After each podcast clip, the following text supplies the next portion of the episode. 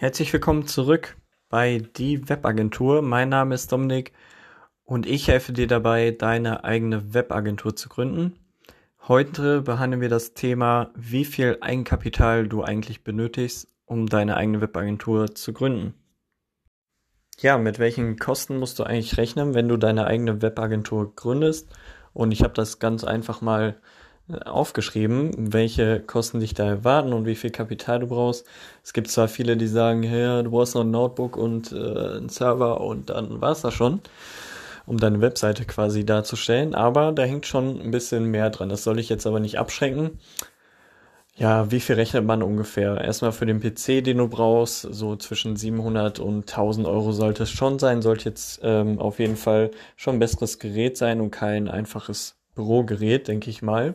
Weil wenn du Grafiken erstellst oder viel, viele Tabs offen hast ähm, und viel Designs, dann sollte schon ein bisschen Power hinterstecken.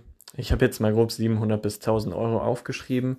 Ja, da brauchst du natürlich einen Internetzugang. Der kostet meist zwischen 25 und 45 Euro, je nachdem, was du da zu Hause hast. Dann benötigst du natürlich einen Server, den du bei einem Anbieter hosten musst. Entweder einen Root-Server oder du nimmst ein Managed System, ähm, wo die Updates schon für dich gemacht werden. Das kannst du natürlich auch nehmen. Ähm, da liegst du ungefähr mit der Webseite und Domain bei 19,95 Euro. Das sind so die meisten Anbieter, die das so vertreiben. Du kannst natürlich auch noch günstiger fahren, aber so im Groben soll es auf jeden Fall sein. Dann hast du die Anmeldung beim Amt.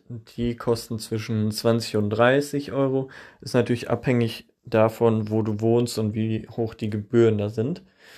Ja, für den Steuerberater, je nachdem, welche Leistung du in Anspruch nimmst, ich habe jetzt zum Beispiel nur die Umsatzsteuervoranmeldung, sonst macht er eigentlich nichts für mich. Die kosten einmalig dann pro Umsatzsteuervoranmeldung 10 Euro. Kann natürlich auch wieder variieren zwischen 10, 20, 30 Euro, je nachdem, wie hoch der Aufwand auch ist für den Steuerberater, wenn er das dort anmeldet. Ja, dann da dürfen wir natürlich nicht vergessen die Werbekosten. Gerade am Anfang ist es halt wichtig, viel in Werbung zu stecken. Da musst du dir halt ein eigenes Budget setzen, wenn du Facebook-Werbung machst oder Google Ads-Werbung oder du machst Kaltakquise in Form von Serienbriefen. Ähm, die günstigste Methode ist natürlich per Telefon Kaltakquise zu machen, aber gerade am Anfang würde ich mich doch eher fokussieren auf diese ganzen Online-Medien, Online-Werbung schalten. Ja, ein wichtiger Punkt ist auch noch die Weiterbildung ähm, dass du in verschiedene Bereiche eintauchst und dich weiterbildest. Das ist auf jeden Fall essentiell für das Business in der Webagentur. Falls der Kunde jetzt keine, Wer ähm, keine Webseite benötigt, sondern Suchmaschinenoptimierung oder eine Google-Anzeige, die du erstellen kannst, dann würde ich ja erstmal nicht Nee sagen. Also sei auf jeden Fall vorbereitet, wenn solche Fragen kommen.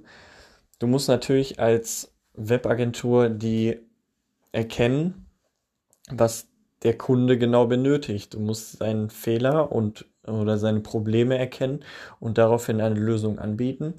Und da solltest du dich in den verschiedensten, verschiedensten Bereichen, gerade online, auch auskennen. Was hängt alles mit einer Webseite zusammen? Das ganze Online-Marketing drumherum.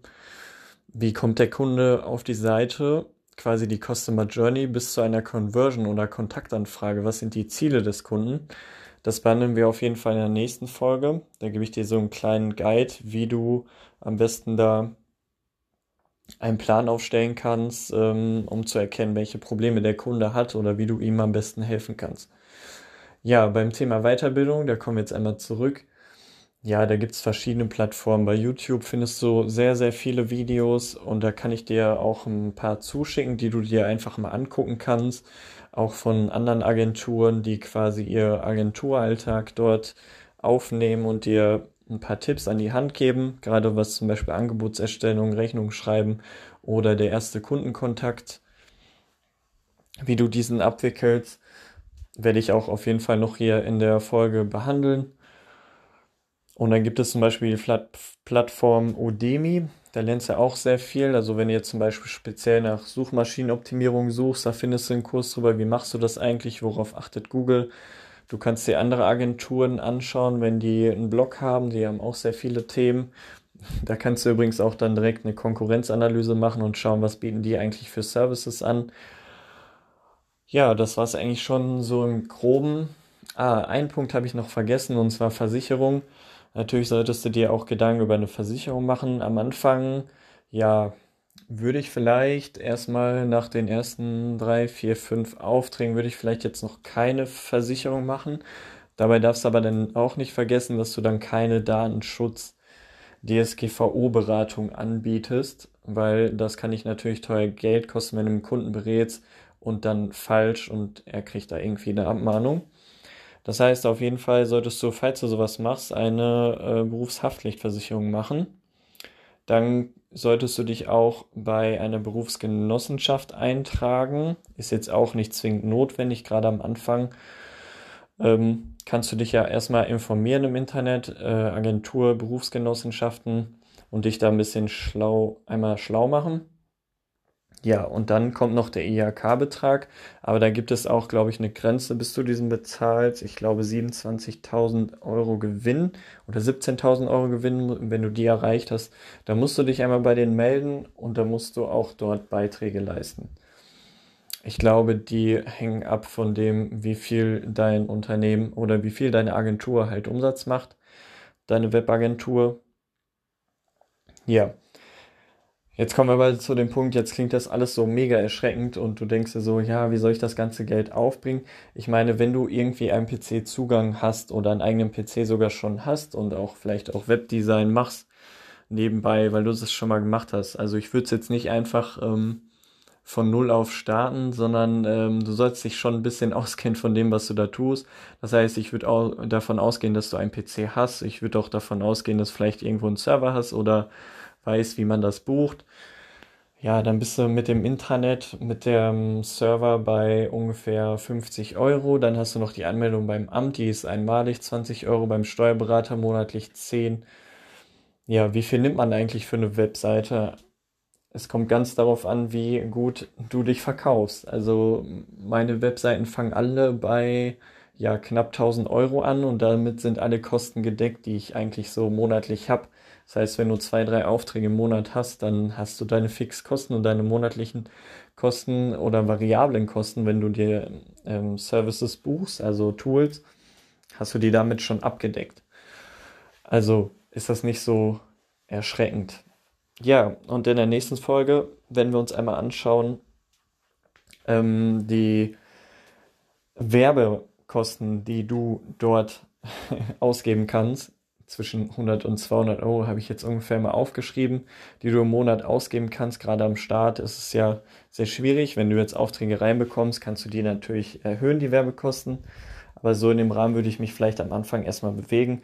Vor allem, wenn du das auch nebenberuflich machst.